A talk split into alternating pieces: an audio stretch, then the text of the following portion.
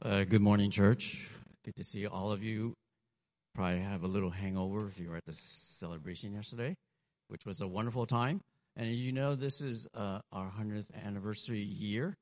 And we, for the theme of this entire year, if you haven't noticed, we've been kind of treating it like a reunion. So we've been inviting a lot of our former pastors, former worship leaders, uh, just to come and, and share uh, their their gifts and abilities again with us in our congregation. And today I have the privilege of being able to introduce our speaker, Pastor Kevin Hayashida, who is a good friend and one who served on our staff, I believe, in 1992 to about 1996. So that was a long time ago, but it was a, a special time and a precious moment for both of us. And um, Kevin is the uh, lead pastor at Mission at Crossroad uh, Community Church down in Mission Viejo. Uh, he has uh, a lovely wife, Teresa, who's with him. Actually, she's probably the better half of the couple. and they have three children now. Some of you actually met their son, Matthew, uh, who came up here a couple weeks ago to share about what's God doing in his life and uh, where he's going to go into the mission field. So, without further ado, Pastor Kevin is going to help us in our current series called Better Together, and he's going to talk about the importance of prayer.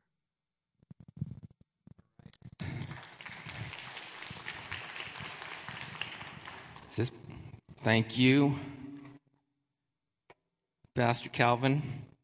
I'll say a few more words about myself in just a moment, but if you are new here, if this is the first time either here or online, um, you should know that that I'm like the the B team. So I I heard that Pastor Wayne is coming next week, and he's like the the OG pastor. So if if you don't like what happens today, then just remember next week you can come and hear the A team. Or if you do like it, then you can say, oh, just imagine how good it's going to be next week. Um, but I am so glad. Thank you for inviting me and my family. Um, and I'd like to thank the church as well that you guys took a chance on me and my family.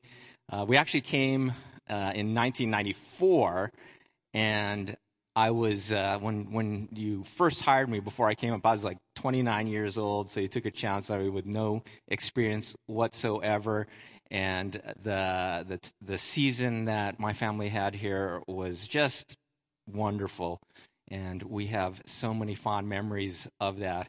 Um, one one memory. This doesn't have anything to do with my sermon, but just a, a fond memory that I have. So before we came up that this was the day days before like the internet and Zillow and Google Maps and stuff. That uh, we our son was less than a year old, so I had to come up to find a place to to live, and Teresa was staying back. So she she trusted me to do that, and I came up and looked around. I had a friend who was up here at the time, and we drove around. We ended up in in Richmond, um, and uh, I found a, a, house to rent. And then, at, so as we were driving up, moving up, Teresa had not seen anything, just trusted me. And as we were coming up, coming up into the, the housing tract, right at the bottom, um, it, off of uh, San Pablo Dam, there was this super old house that looked like the Haunted Mansion. And I drove up into the driveway and I said, Well, honey, this is it. And, you know, it's like got cobwebs and broken windows and everything. And then my wife is just like so encouraging. I, I could see it in her eyes that she was completely disappointed. She's like, Oh, this is great. And then I just had to burst out laughing, like, no, I would not do this to you. And we drove up and ended up in our place. But, but it was, it was such a, a good time, so, so formative for us in, in ministry and in life and uh, relationships. So, once again, I want to thank Christian Layman Church for being a, a big part of, of our story. So, let me ask you a question just to start off. That what would you do if you could do something and you had no chance of failing?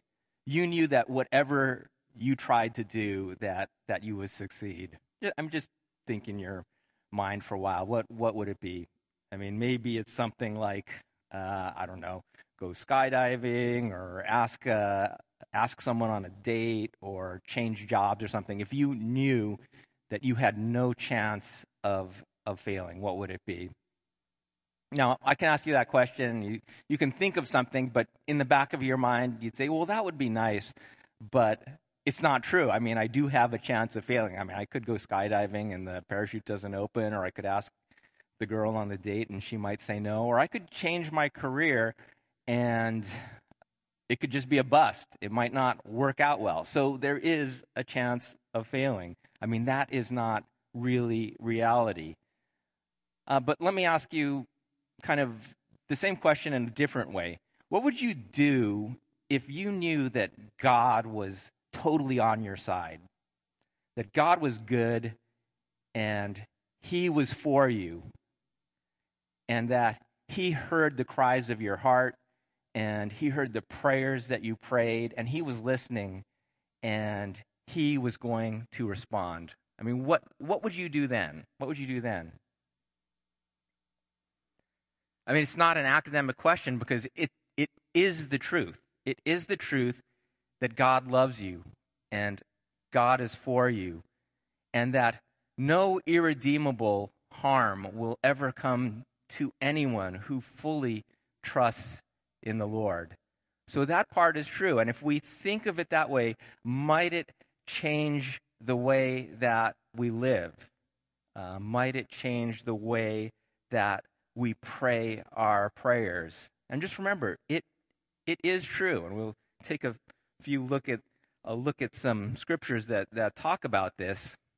Before I came up, knowing that this was the hundredth anniversary, and I had known a, a, bit about the history of CLC before because I had been here, but I, I went to the website and I was poking around, and um, I found part of it that talked about the origins. And if you were here yesterday at the 100th, you heard some of that as well. But I pulled some of this off of the website, and, and from the website it said Christian Layman Church came to exist because of the spiritual dissatisfaction of seven Issei Christians in 1922. A group of Issei Christians withdrew from a local church in Berkeley, California, because they felt its teachings were too liberal and they began having their own meetings in private homes despite criticism from others. These seven individuals were committed to submitting their personal lives and the life of their group to the Lordship of Jesus Christ. They were committed to being led by lay leaders and to be, uh, to be independent from any church denomination. So, a hundred years ago, there was a small group of people who said, um, what, what would we do if we knew God was totally behind us? And they took a, they took a step of faith. And I'm sure there was a lot of difficulties and challenges through the, through, because of that. And here we are, a hundred years later, because someone did that. They believed God was on their side and that He heard their prayers. And hey, let's just let's just trust and see what God might do.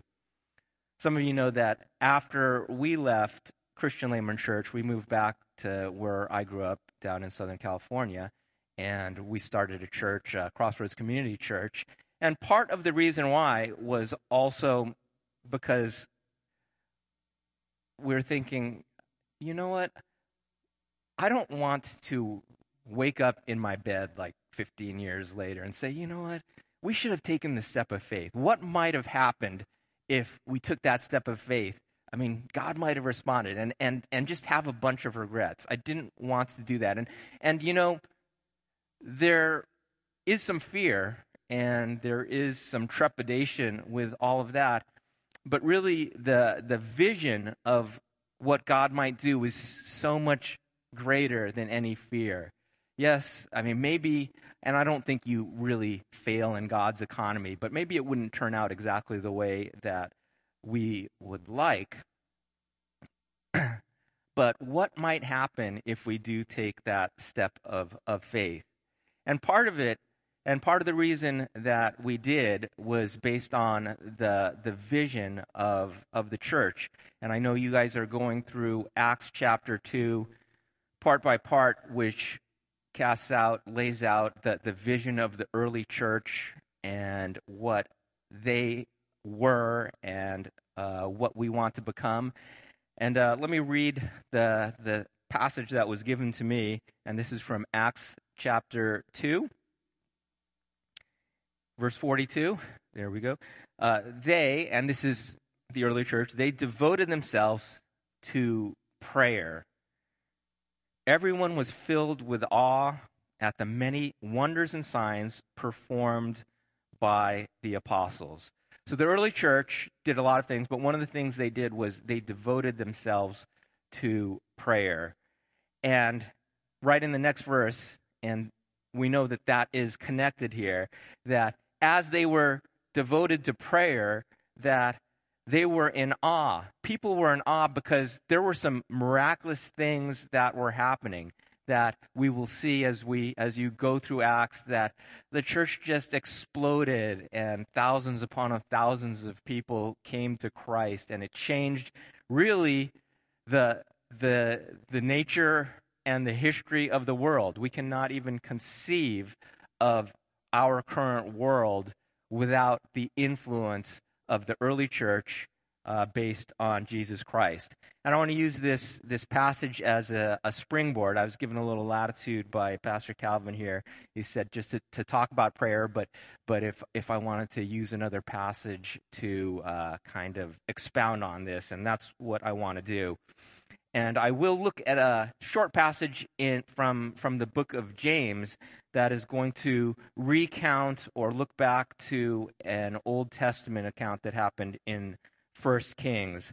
And uh, to set up the, the James passage here, that, that James, a lot of scholars feel like James was the first book that was written in the New Testament. So he is addressing the early church who is going through very difficult times, going through persecution, and he is kind of giving them some some guidelines of establishing the community as well as some practices there and he's going to talk about putting faith into action in the book of James he's talking about like real faith is not just head knowledge, but actually taking steps of faith.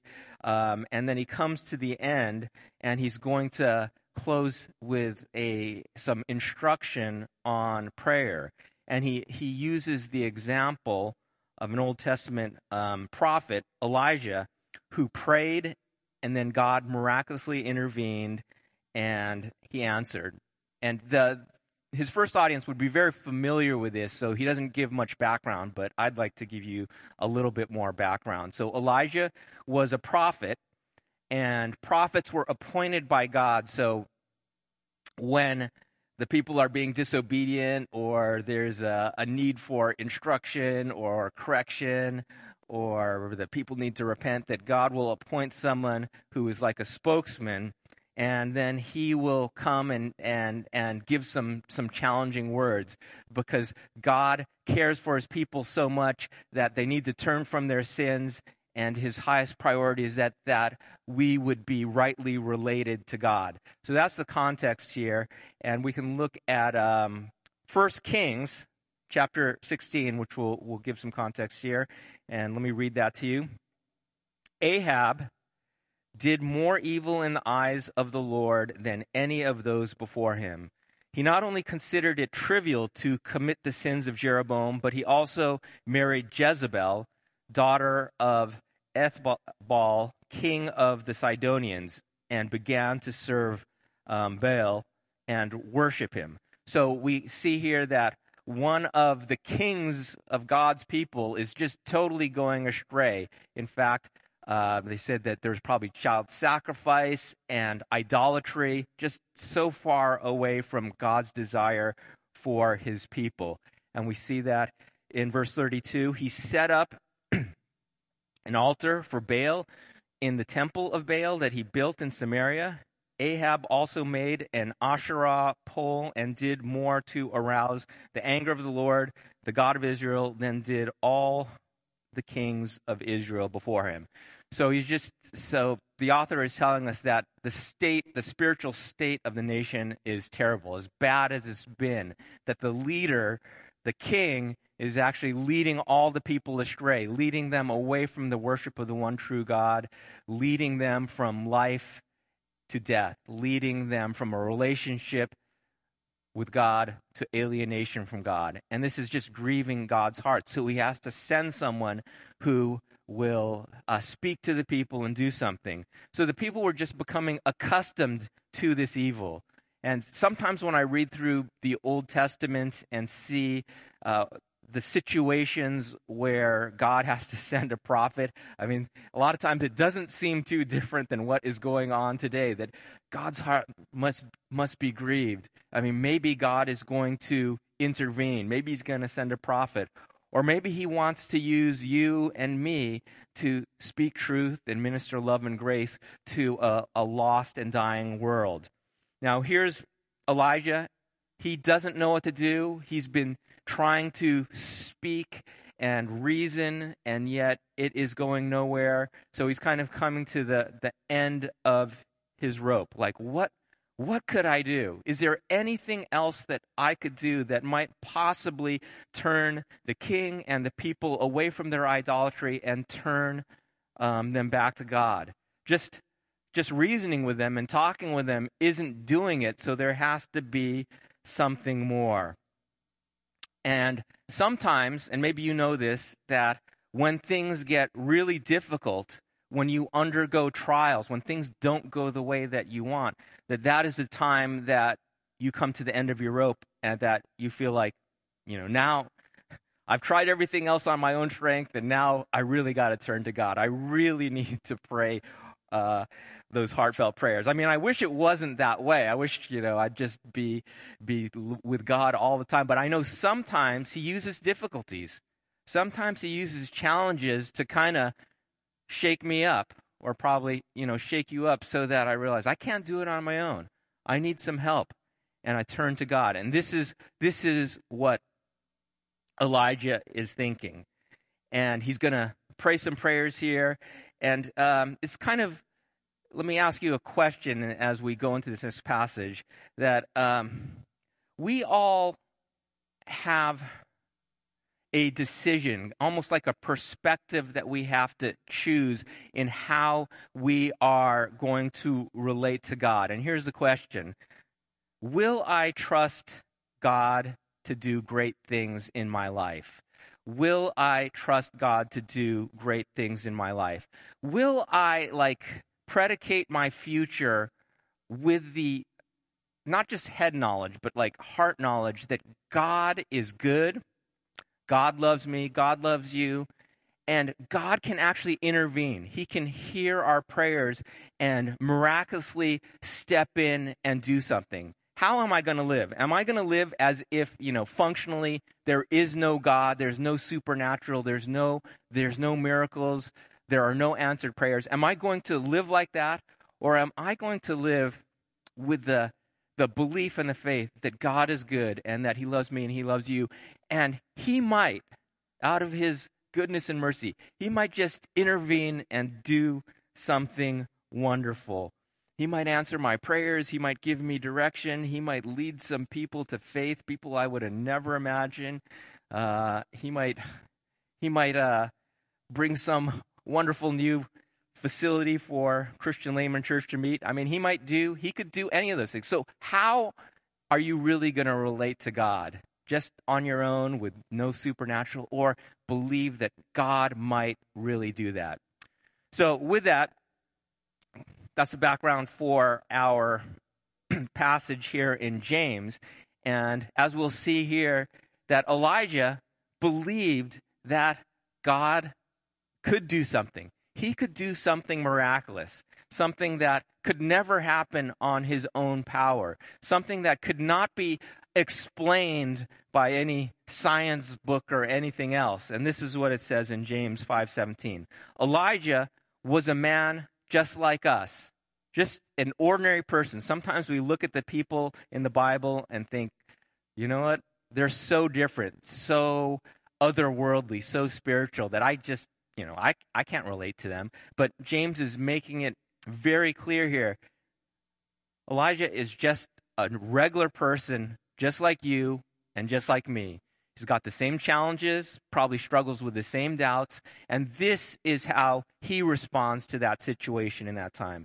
It says, He prayed earnestly that it would not rain, and it did not rain on the land for three and a half years. So he is praying that maybe, maybe if God intervenes here and the people are brought to the end of their own resources and own strength, that at that time, maybe they will turn back to God. Maybe this will be the, the wake up call. And he says, you know, you know, how do, how would I, I mean, none of us can control the weather. How would we ever arrange for anything like that? But, but Elijah, maybe he's thinking this God created everything in the world. He created our, the, the universe. He holds everything in the palm of his hand.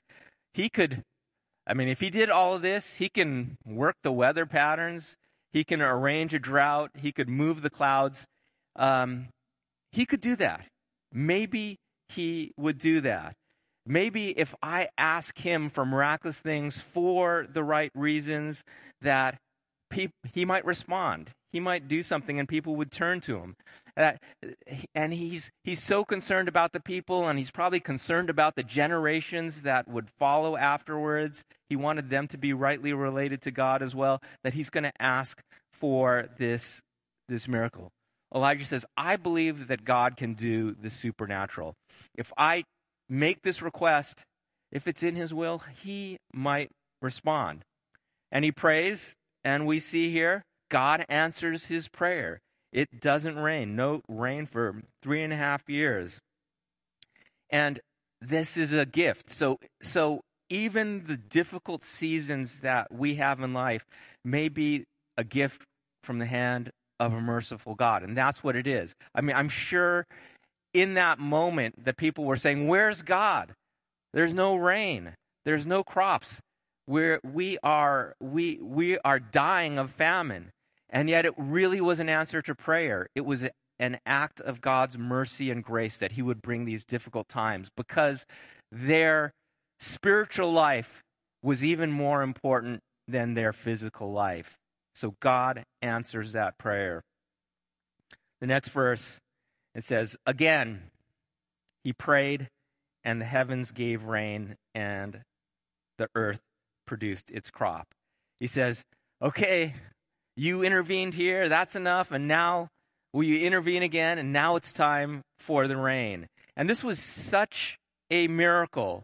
This marked the people of God that they remembered it and they passed it on from generation to generation to generation so that that James would know this and that we would know this as well. I mean, kind of what James is saying at the end of his book here is that he's like, don't ever underestimate the power of God. Don't ever underestimate it. There can be something that you think there is no way that this will ever happen. It would take a miracle. And yet he closes with that to this persecuted small little group of early Christians. Don't ever underestimate the power of God. James says, I've talked to you about, uh, in his book, I've talked to you about character and suffering and your words and your money and discipline and everything. And he just says at the end, like, you know, pray and don't ever underestimate the power of God. And God can do supernatural things. And this really is the foundation of our faith that God can intervene and he can do miraculous things. I mean, from the first verse in the Bible, Genesis 1 1, that God creates the heavens and the earth ex nihilo, out of nothing. There was nothing, and He created everything. He can, he can make it rain for 40 days and 40 nights. He appears in burning bushes. He parts the seas. He brings manna from heaven. He has a star that's going to lead some wise men to the birth of Jesus Christ, who heals the sick, who produces food, who gives sight to the blind who raises the dead, who is crucified, and then shows his power over sin and death by raising over the dead. This is the foundation of our faith that God can intervene, that he can do whatever he wants, and sometimes he just does miraculous things. He starts the early church, which is filled with signs and wonders, and the church just explodes in the midst of complete opposition. If you were going to bet what are the odds of this little group of people surviving uh, I mean, surviving 10 years, 100 years, let alone 2,000 years, you'd have given it like a million to one shot. And yet here we are today. God can do whatever he wants. God could take that group of seven Isseis in the midst of persecution, in the midst of uh, getting ripped from their homes and going into camps, and touch hundreds, maybe thousands of people over the course of a century so that we would be here, that many people would be eternally impacted by that. And now I'm just going to share a few personal things as, as I'm, I'm wrapping up here. And let me share about kind of how, how I've experienced God doing this in my, my own life. I have a, a, picture here, if we can show the slide. So this is a picture I had on my screensaver on, on my computer for a few years. And this picture I took in the Philippines. And uh, I, I was on a, a, missions trip, and we had a missionary in the Philippines. And if you've been on some uh, missions trips before, a lot of times the way that it goes is you'll be really busy, and uh, doing ministry and teaching, and you know we visited jails and helped people and all that stuff. And then you have like a a day that's almost like a vacation rest day. So um, they took us out to this place that uh, it's like this this super shallow sandbar that goes out for almost like a mile. So you can rent a boat and you can go out there and you can put like like beach chairs in the water and just be sitting there because it's so shallow. And um, I went out there and I was with um, some other missionaries and some other uh, and our own missionary, and they had brought like a, a lunch that they had packed. So we're having this picnic out there, and I just looked out and I said, "Wow, this is so awesome! This is so beautiful." And at that moment, I said, you know what? God has been so good to me that years ago when I put my faith in Christ, I had no idea what would happen. And here I am having the opportunity to do ministry around the world in this beautiful place and have a lunch on the beach. I mean, it was just such a blessing to me. And I remembered back to the time that I feel like was one of the defi- maybe the defining moment in my life. And I I grew up in church. Um, my parents went to church, so I guess I was like at church nine months before I was born, like all the time, and we had to go to church all the time. And when I um, left to college, I started thinking, I've been to church my whole life, and maybe a lot of college students have this as well. It's there, there's like this deconstruction time, and you have to figure out, is this really my own faith? Do I believe this because it's true? Or do I believe it just because this is the only thing I've ever known and the, only thing I've ever told? So when I went to UCLA, I felt like I had to I had to figure that out. so I said, you know what I'm going to do? I'm just going to do like this experiment and live life as if God doesn't exist. So I'm not going to pray. I'm not going to read the Bible. I'm not going to go to church. I'm not going to go to fellowship. I'm not going to do any of those things. And I want to see is my life going to be any different? Because if it's the same, I mean, what's what's the point of it all? So I just stopped all that stuff.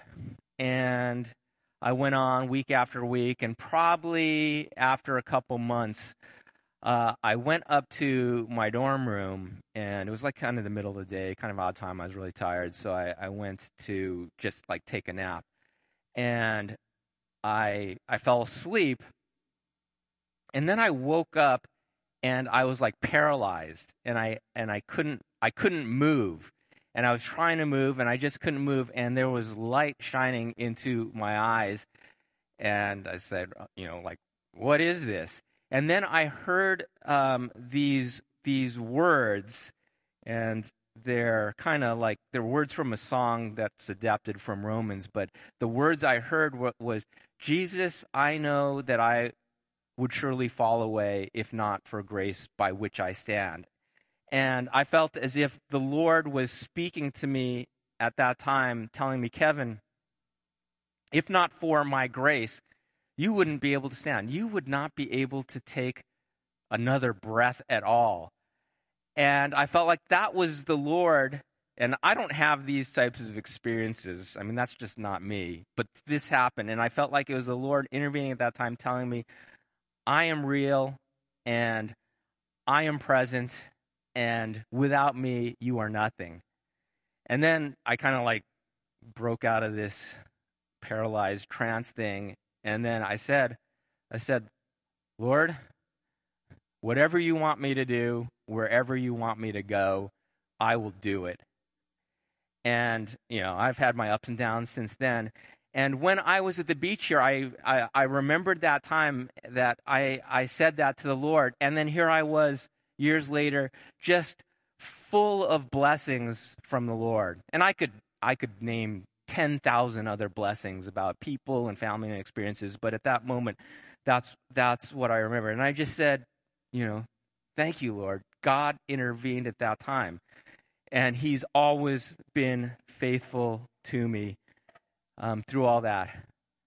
And I want to tell you that there there is like there's a huge difference between like uh, saying you believe a theological truth and actually living it, taking a step by faith. It's like I can say, I believe God's always going to provide for me, but do I, uh, am I a faithful steward of my tithes and offerings? Because if I'm not, I mean, there's a part of me that doesn't really believe it, right? I believe God can provide for me, but, you know, I got to take care of myself, right?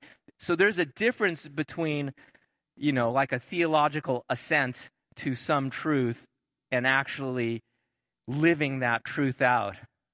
It's kind of a funny story about uh, um, Charles Blondin, who was the first person to walk across Niagara Falls on a tightrope.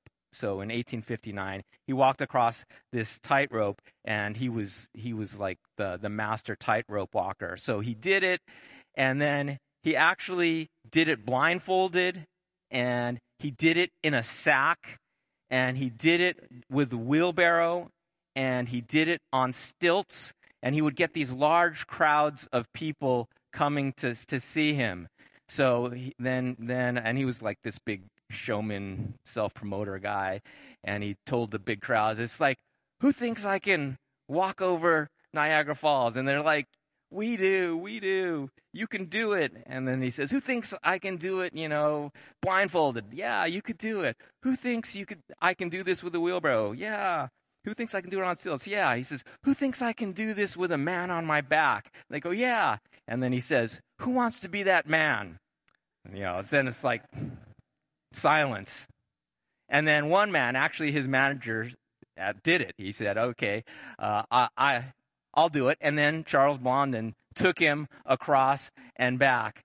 And the question is, is, is who really believed that he could do it? All the crowds of people? I mean, there was like a, you know, probably a mental belief. Yeah, he could do it. But who's the one who really, who really believed it? It was his manager. And in the same way, we can say we believe a lot of things. We can say, oh, yeah, I believe that God can do supernatural things. I believe that God can answer prayer, but that's actually different than actually living it out and doing it. So we don't want to just, you know, in our heads think that, but actually live that out. Just a couple more things, and I'm going to close here, and this should be a little bit brief. But I want I wanted to tell you too about our our church and how, in a corporate sense, I was talking about how does how does God intervene miraculously and how you get to know it, you know, individually, but also as as when we started our church back in 1998. Um, how did we come to understand that God can intervene miraculously as well? So when we started our church, you know, I had I had two other friends who were starting churches right at the same time, and they got all these resources. Like there were churches that were backing them up, so they got all, all this money and finances. And um, we didn't get that. So, so I was a little bit jealous, but you know, it is the way that it is.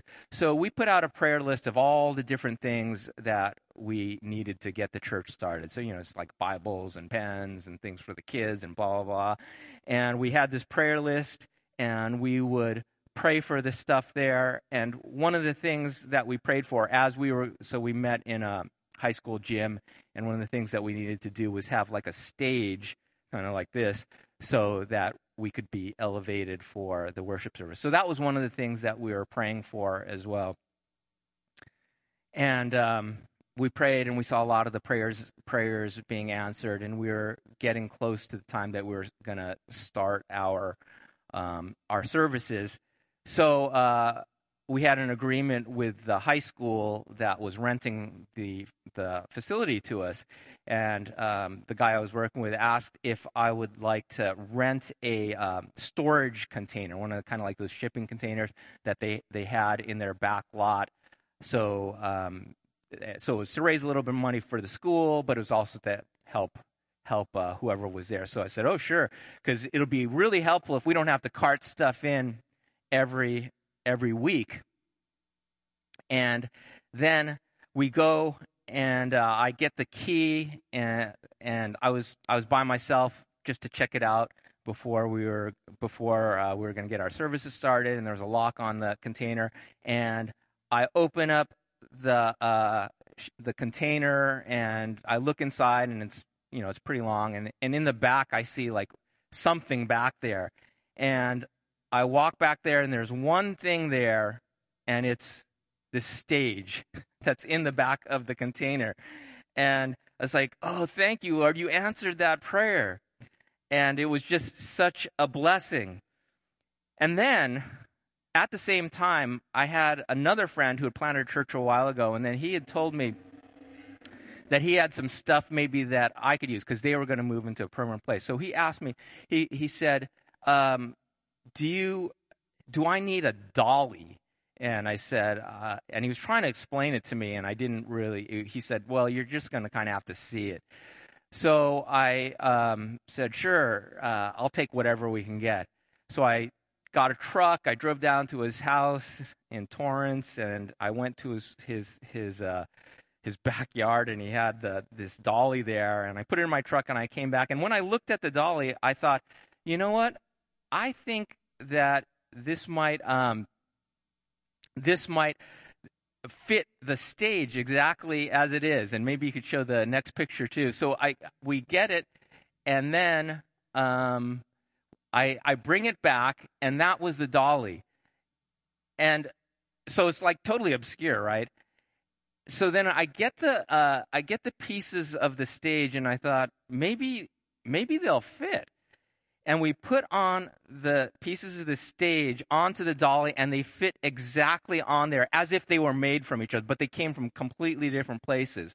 And the way that this uh, our setup was was the storage container was in the back and then there's a you can see there's some double doors way in the back and that's the way that we would bring the the dolly uh, and all our equipment into the gym but the, the p- problem was, is I don't know if you could see it, but there's this metal pole that goes right through the middle. So it makes it the size of a single door.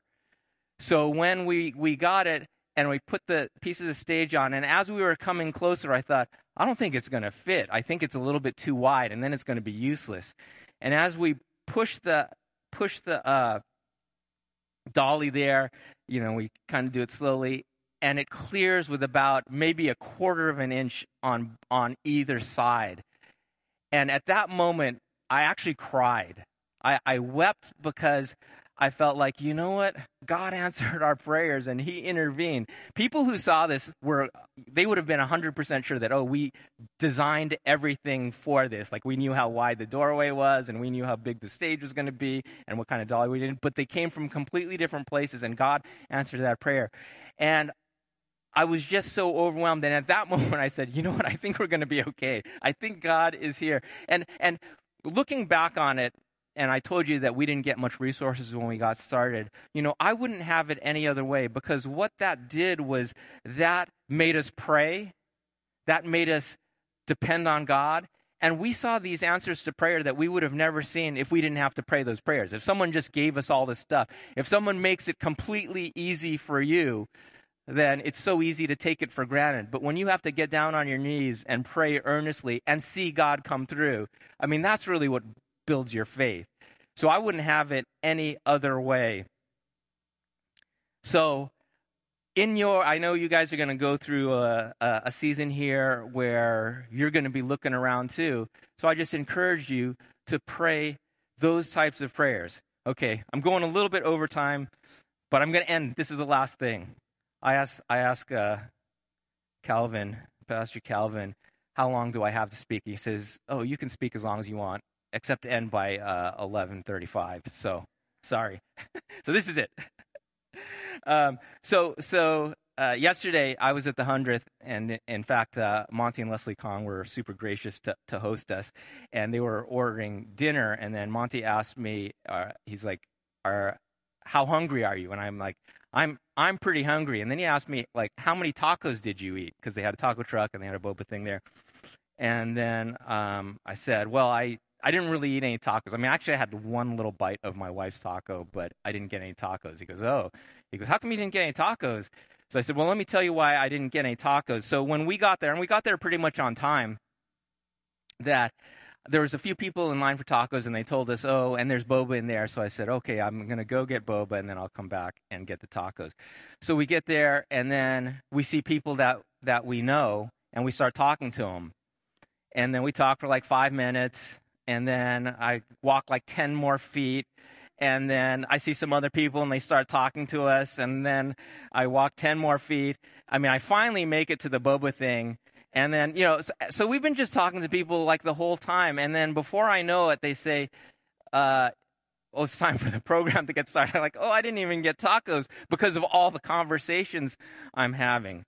And I mean, and that was fine. I wouldn't trade the tacos for the conversations. But when we got into the auditorium there, um, I was sitting on the upper right, and then I turned around and I looked at all the people who were there, and it kind of struck me. Like I had all these conversations, um, so many that we didn't get our food, and I I realized, you know what? There are how many people were there? Three hundred something, three hundred something people there. Like for whatever conversations I had, I mean, you multiply that by three hundred, right? Because all that was going on all over there, and it kind of struck me about just this whole web of of relationships that have gone on through the years. I mean, we're one small part of it, but all you guys, if you were there, experienced the same thing. And then, um, as I started to lead worship, I turned around and um, I was looking at everyone, and you know, I recognized a lot of people, but a lot of people I didn't recognize as well.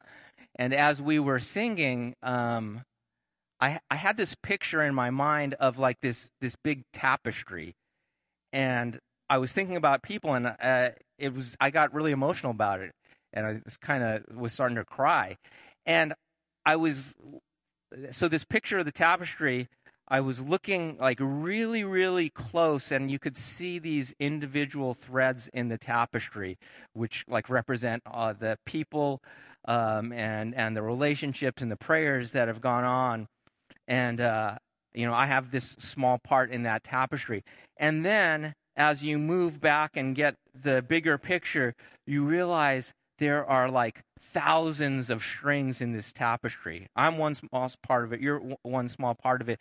And this tapestry is all these interconnected relationships and prayers and things that God has done that are all combined. And we only see this, this really small part of it, but it's so much bigger than us.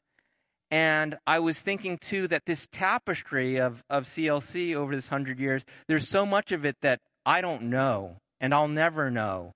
Uh, and we'll never see the whole picture of it until we're in eternity in heaven. Then we'll see it all and we'll go, oh my gosh, can you imagine that? Can you see all these things? And I thought, you know what? This, this tapestry is still being built, it's still being woven, right? With all the relationships. And there was this foundation that was laid 100 years ago, and things that happened 80 years ago, and 60 years ago, and 20 years ago, and 10 years ago, things that we're not aware of. But we, are, we also want to continue to build on this tapestry. To invite other people in. There are other people who would be blessed by being part of this. And what I think God wants is this tapestry to be as big and as beautiful and as wonderful and as glorious as that we can imagine. And I hope that that that our prayers would reflect that because I believe that those are the types of prayers that God wants to answer. And if we pray boldly and do that faithfully, that that God will do that. And in the end, we're going to just see this wonderful work of art that we were privileged and blessed to have some little part in, and all the glory will go to God. Let's pray. Heavenly Father, as we uh, remember the hundred years of Christian Layman Church, um, it's just a testimony to your goodness and your faithfulness and the faithfulness of saints who have gone before us and a story that is still being written. Oh, you are, are so good to invite us into this. And Lord, we pray with faith and humility that you might step in, that you might help us out for this next chapter, that it, that maybe in 10 years or 20 years or 100 years people would be able to look back at this moment and say, "Wow, God, you did. You did step in. Thank you for answering those prayers. And we look forward to that, that day. Thank you for the rich history and legacy that you have, have uh, left to us. And may we continue to walk uh, in, and pray in boldness and faith for uh, the good of, of the world and for us and to bless you. And we pray these things in Jesus' name. Amen.